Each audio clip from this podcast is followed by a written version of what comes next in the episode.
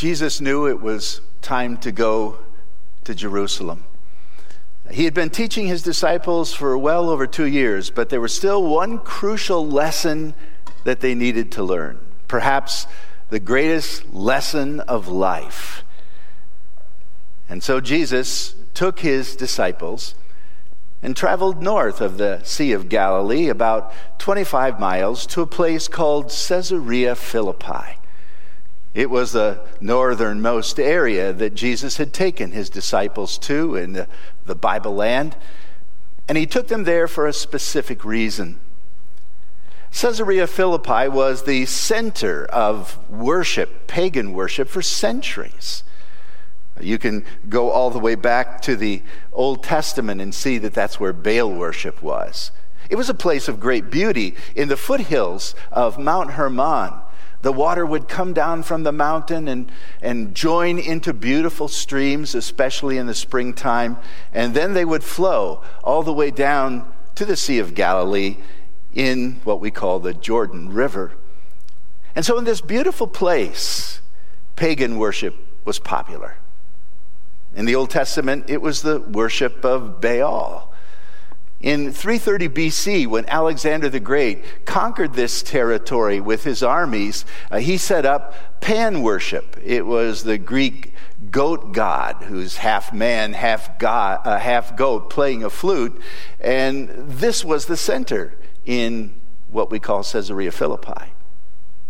Well, then the Romans conquered the Greeks, and of course, whenever one nation conquers another, they set up their own gods uh, as a tribute to the victory that they just received. And so that's exactly what Rome did. And they got rid of all the other gods and established a white, gleaming, beautiful new temple designed to worship the emperor, Caesar himself. When Herod the Great passed off the scene, his son Philip decided to dedicate this place to his dad and himself. And so he named it Caesarea for Caesar and Philippi for himself. And when Jesus brought his disciples to this area, you saw the gleaming temple in honor to emperor worship. In fact, in that place, uh, the ancient religions still lingered in the air. Baal worship that once brooded over the place was evident. The classical gods of the Greeks, and of course, now, which has dominated the scene, emperor worship to Augustus Caesar of Rome. And it was in this place, Caesarea Philippi, that Jesus took his disciples. Matthew chapter 16, verse 13 gives us the account. When Jesus came to the region of Caesarea Philippi, he asked his disciples, Who do you people say, or who do people say the Son of Man is? In Mark's gospel, it's simply this Who do people say that I am? That question of Jesus is going to set the scene for the most important life lesson anyone can learn. And it's interesting the response that that question received. The, the first response we might call the popular view. For the disciples answered the question well, the people say that uh, um, some say you're John the Baptist. Now, that was a pretty decent answer because at the end of the Old Testament, in the book of Malachi, it was predicted that John the Baptist would come back, and uh, he was kind of the forerunner of the Messiah coming. And so, not a bad answer. Some people say Elijah, the one who's taken without dying, who again would come again, predicted in the prophetic uh, scriptures. In fact, some people think that John the Baptist is a version of Elijah come back in the flesh. So those were two very popular answers. The third was Jeremiah, one of the greatest of all prophets. One of the prophets who stood strong in the midst of the days when Judah went into captivity to the Babylonians. The one who wept for the loss of God's name and God's glory. And the one who predicted hope. I know the plans I have for you the Lord said through Jeremiah to the nation of Israel. Not to wipe you out, but to give you a future and a hope. So that was a good answer. And, then simply a catch all uh, You're one of the prophets, they said in verse 14.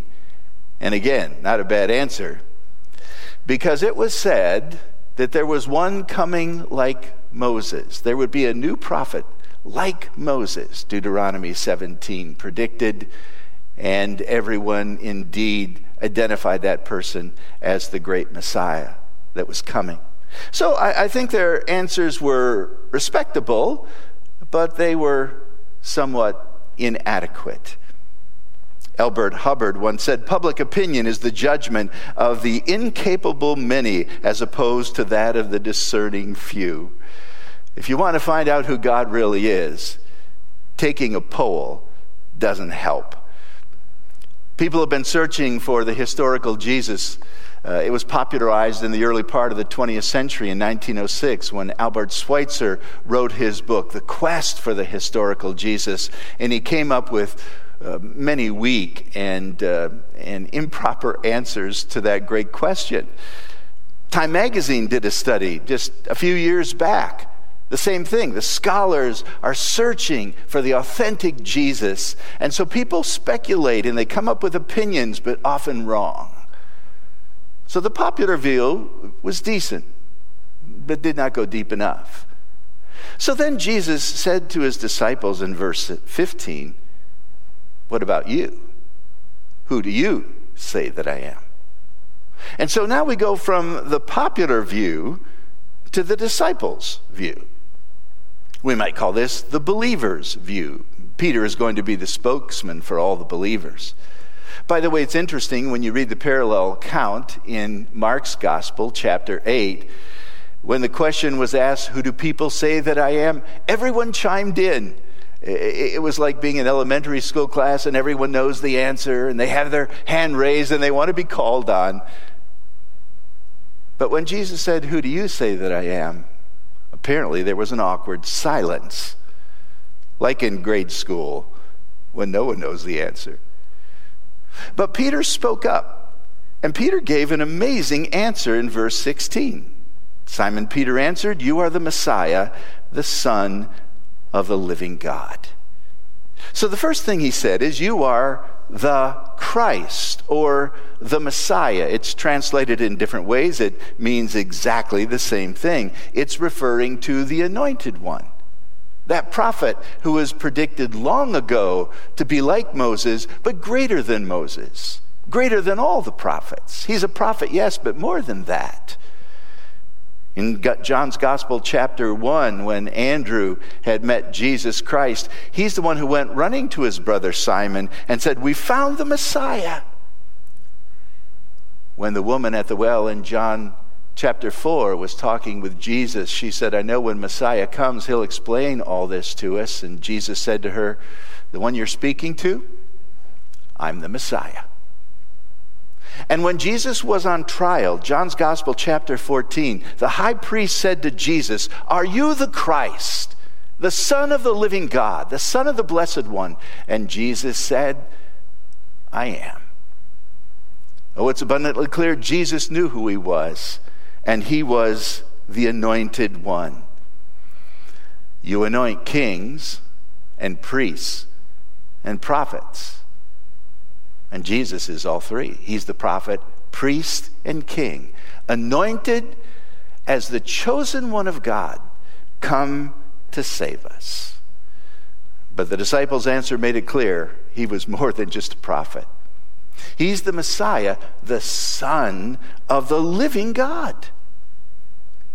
That is, he shares in essence and nature with the God who is. He indeed comes as one representing the Lord. Jesus said, If you've seen me, you've seen the Father. I and the Father are one. That popular verse we quote from John 3:16, for God so loved the world that he sent his only begotten son, who is Jesus, he is the son of the God who lives, who's come to reveal the Father to us to reveal our plight of sin and to reveal to us the way we can be saved. And it's very interesting what Jesus said after Peter's answer. Jesus replied, Blessed are you, Simon, son of Jonah, For this was not revealed to you by flesh and blood, but by my Father in heaven. You and I can often be confused and in the dark, and we need divine revelation to turn the light on in our hearts and minds. And that's what the Bible does. And the work of the Holy Spirit, who illuminates, who enlightens, who gives us understanding when we read the Bible, and shows us the person of Jesus Christ, who is the light of the world. Simon, great answer. You nailed it, spot on. Jesus is the Son of the living God, and this is the message of the Father. but then Jesus dropped a bomb. He said in verse 21, or the scriptures say, from that time on, Jesus began to explain to his disciples that he must go to Jerusalem and suffer many things at the hands of the elders, the chief priests, and the teachers of the law, and that he must be killed, and on the third day be raised from the dead. That sent, sent shockwaves through the disciples. They're all hearing this. They, they saw that Peter's answer was, was commended as good and accurate and spot on, but now we go from the identity of Jesus to the mission of Jesus, and the disciples are thoroughly confused. You see, their view of Messiah was that he would be like a military conquering hero, some great divine superhuman being who would come in and crush all the world powers. He would gather the Jews together as a powerful nation the other nations would oppose, Messiah would conquer them and set up a kingdom that would last forever. That's their view of the Messiah. And when Jesus said, Yes, I am the Messiah, but I have to go to Jerusalem. From the northern part of Israel, he said, I must now go down to the south.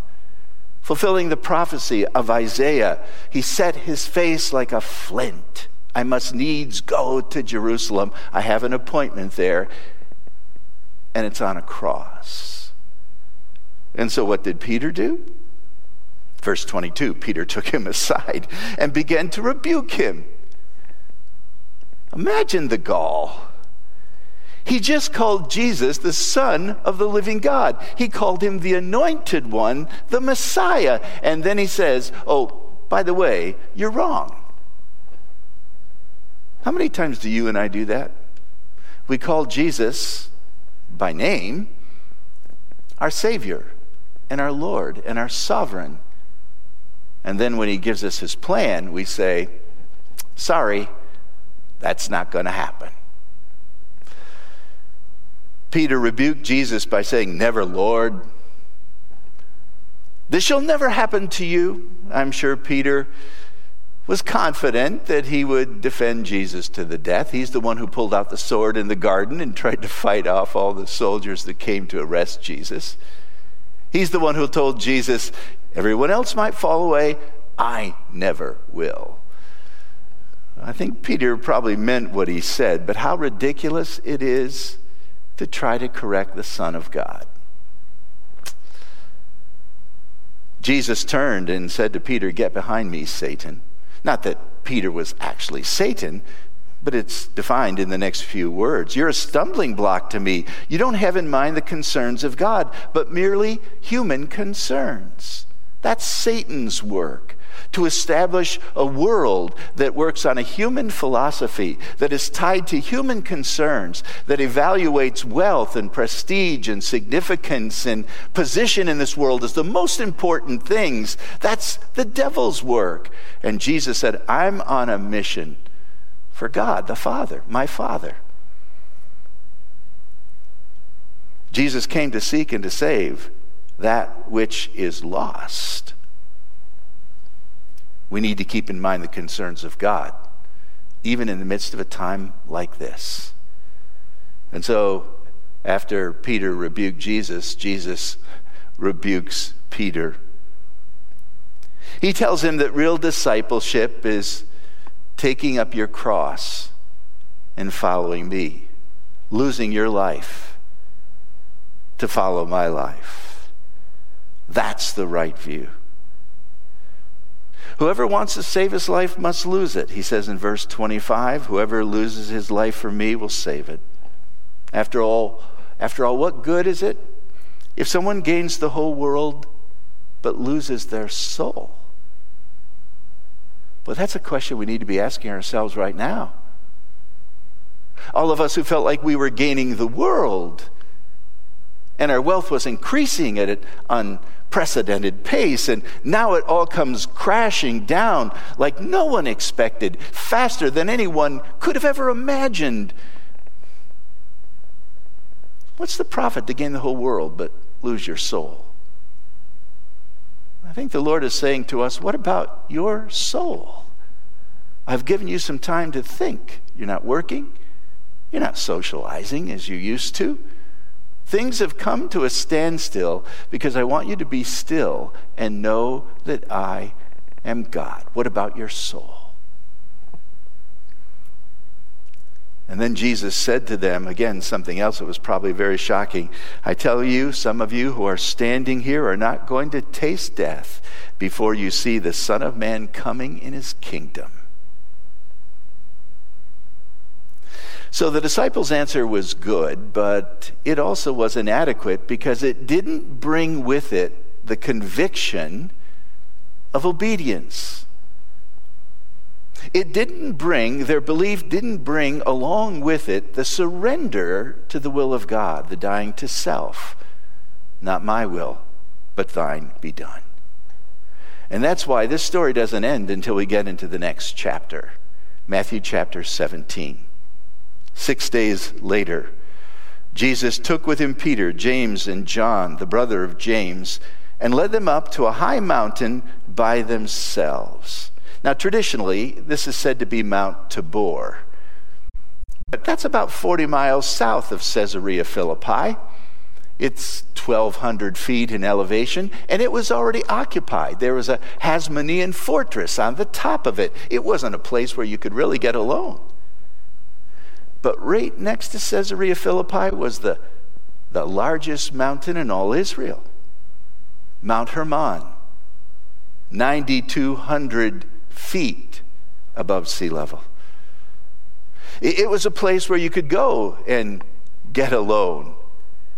And my take is this is the high mountain that Jesus took the inner circle, the three disciples, to, to give them one more lesson and one more chance to get the answer right to the question Who am I? The Bible tells us in chapter 17 in verse 2 that there Jesus was transfigured before them. You might know that the Greek word is metamorphao, where we get the English metamorphosis. And it truly means that the outward appearance changes to reflect the true inner nature. So that beautiful butterfly is actually reflecting its its true nature once it goes through metamorphosis. Jesus was transfigured before them. See, he had been fighting all along to keep his divinity veiled within his humanity. But now, for a moment, he removes the veil, and people see the Son of God shining in his strength. His face was shining like the sun, his clothes became as white as light. In fact, Luke tells us in chapter 9, as bright as a flash of lightning, Jesus, without anything holding back, the divinity coming through. Where we reflect light, he radiates light. He's the source. You and I are like bike reflectors. We have to have something shine on us before we'll shine at all. But Jesus was shining because he is the light of the world. This was like the inauguration of a king who had come to establish his throne and began his reign over the world. And that's exactly what it is because Messiah means king. And Jesus has come to reign as king. Just then, verse 3, there appeared before them Moses and Elijah talking with Jesus. This is fascinating. Moses has been dead for 1,400 years. Elijah has been dead for about 900 years. But these two ultimate figureheads of the Old Testament now come back. They are alive, they've always been alive. But they have a chance to revisit earth. By the way, Moses, for the first time, gets to set his feet on the Holy Land. And they represent the prophets, they represent the Messiah who would come, like Moses. They represent all the answers that people have given. And by the way, what were they talking about? This is fascinating. Matthew doesn't tell us, but Luke does.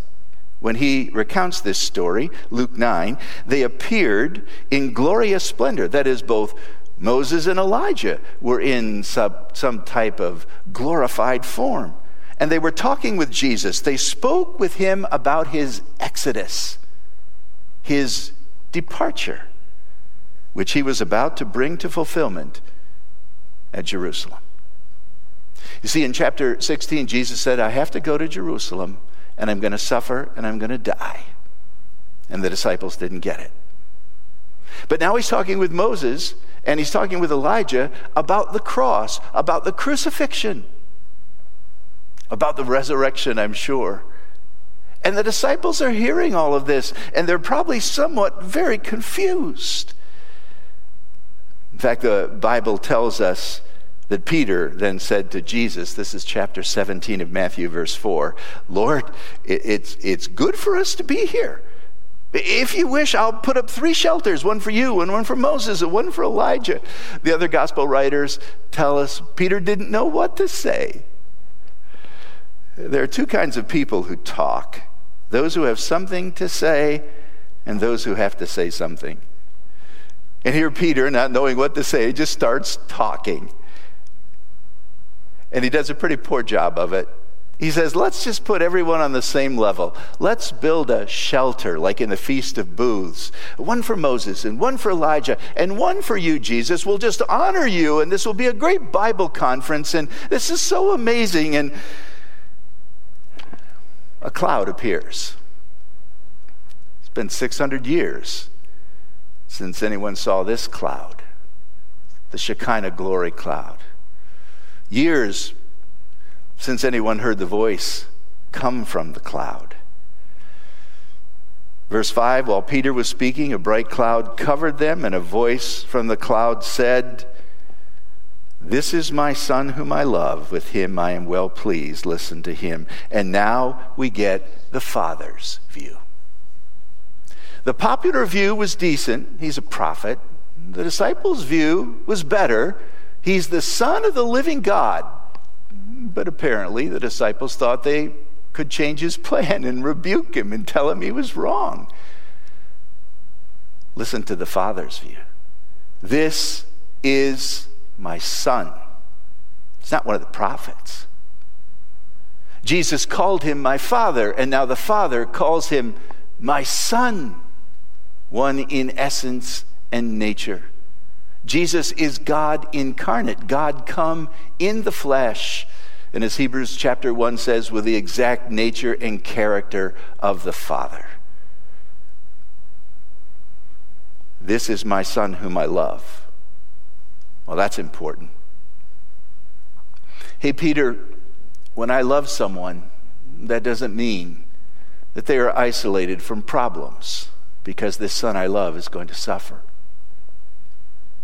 Just because Jesus is God in the flesh doesn't mean that you can rebuke him when he talks about the plan that I've designed for the salvation of the world. Just because God loves you and me does not mean that we're going to be kept from times of suffering like in this virus. He loves us. He loves us so much, He sent His Son to die for us. He's not going to give up on us. But just like His Son, we'll pass through difficult times. Our life is to be taking up the cross of Christ as a true follower of Jesus. This is my son, whom I love, and with him I am well pleased. What a great statement. Nothing that Jesus did ever displeased the Father. He was sinless, Jesus was, in thought, word, and deed. He who knew no sin was about ready to become a sin offering for us. I am pleased with what he says. I am pleased with what he's done. And I am pleased with what he's going to do as he makes his way from the north down to the city of Jerusalem to die on a cross. And then the last phrase is very interesting. Listen to him. if he is my son whom I love, with whom I am well pleased, Peter, listen. You and I need to start listening to the voice of God. You say, Where's the voice of God? I see no cloud. I hear no audible voice. Here's the voice of God. It's the Word of God. Listen to Jesus. Yeah, but I've got my own view of the way things should take place. Die to your own views. We need to be informed by the truth of Scripture and from that view this world accurately. Jesus has the final word. You see, when the cloud comes and the voice speaks from heaven, then the Bible tells us when the cloud lifted, they didn't see anyone else except Jesus. The scriptures tell us that Jesus came and touched the disciples. They had fallen down and they were terrified. Verse 7, he said, Get up. Don't be afraid. The purpose of this experience, this dramatic display of my divinity on the mountain, is not to terrify you, but to comfort you. Don't be afraid. And when they looked up, they saw Jesus only. Jesus supersedes Moses. If you only have Moses, you have harsh law. Jesus supersedes Elijah. If you only have the prophets, sometimes it's just wild speculation without uh, any uh, clear truth to, to guide us in those images and thoughts. It was John the Baptist who said, Jesus must increase, I must decrease. And here's the most dramatic display of that wonderful truth. When they looked up, they saw no one except Jesus. Jesus has the final word. Periodically, there are moments in our lives that are game changers. I think of my own history of 1963 when JFK was assassinated, and even though I was only 10 years old, I realized it changed the world. How about 2001, 9 11? That changed our nation. Sometimes these game changers are personal. You might have the loss of a business, and no one else is suffering as badly as you are, but it's a game changer for you. Sometimes it's national, like 9 11. Sometimes it's local, like a flood. Sometimes it's global, like a virus. We have not seen anything like this in modern history of a global wake up call where Almighty God has allowed, through His providence and in His providence, to wean us from our weak ways of thinking and living and to bring us back to what really matters. It's like a cloud and a voice, and when we lift up our eyes, we should see Jesus only. That's exactly what this is all about to get us thinking straight about the God who is. And so the answer to the question is who is Jesus? He's Messiah, the Son of the living God, the one that the Father loves, and the one that He is very well pleased with, and the one you and I need to listen to. We need to take up our cross and follow Him. Our trials are meant to leave us seeing Jesus only. Several years ago, a policeman pulled over a car. He got out and asked for the driver's registration and license. The driver said to him, Well, uh, was I driving improperly? Uh, did I run through a stop sign? Was I speeding? And the police said, No, Was I driving erratically? No, you weren't driving erratically. Well, why are you pulling me over? And the policeman simply said, I saw you wave your fist at that lady in the Hummer who cut you off. I saw you shouting, and when you finally stopped, I saw you waving your fist at her and yelling something, and your face was filled with anger. The driver said, But none of these are a crime, are they? The Policeman said, No, but I saw your bumper sticker that said, Jesus loves you, and so do I. And so I thought for sure that this car must be stolen. I wonder if someone looks at you and hears you say, I believe Jesus is the Son of God. And then watch you watches you live like you live. If they don't think this is a false testimony.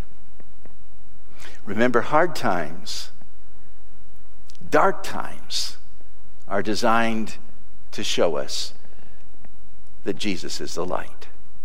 Let's pray. Heavenly Father, we pray by your grace and your mercy that you will open our eyes to see the truth. That even in the midst of these difficult days, while we do struggle, and it's easy to get down. And our patience grows thin. And our hope sometimes seems gone. May we turn our eyes upon Jesus to look full in his wonderful face so that the things of this world will grow strangely dim in the light of his glory and grace. In his name we pray. Amen.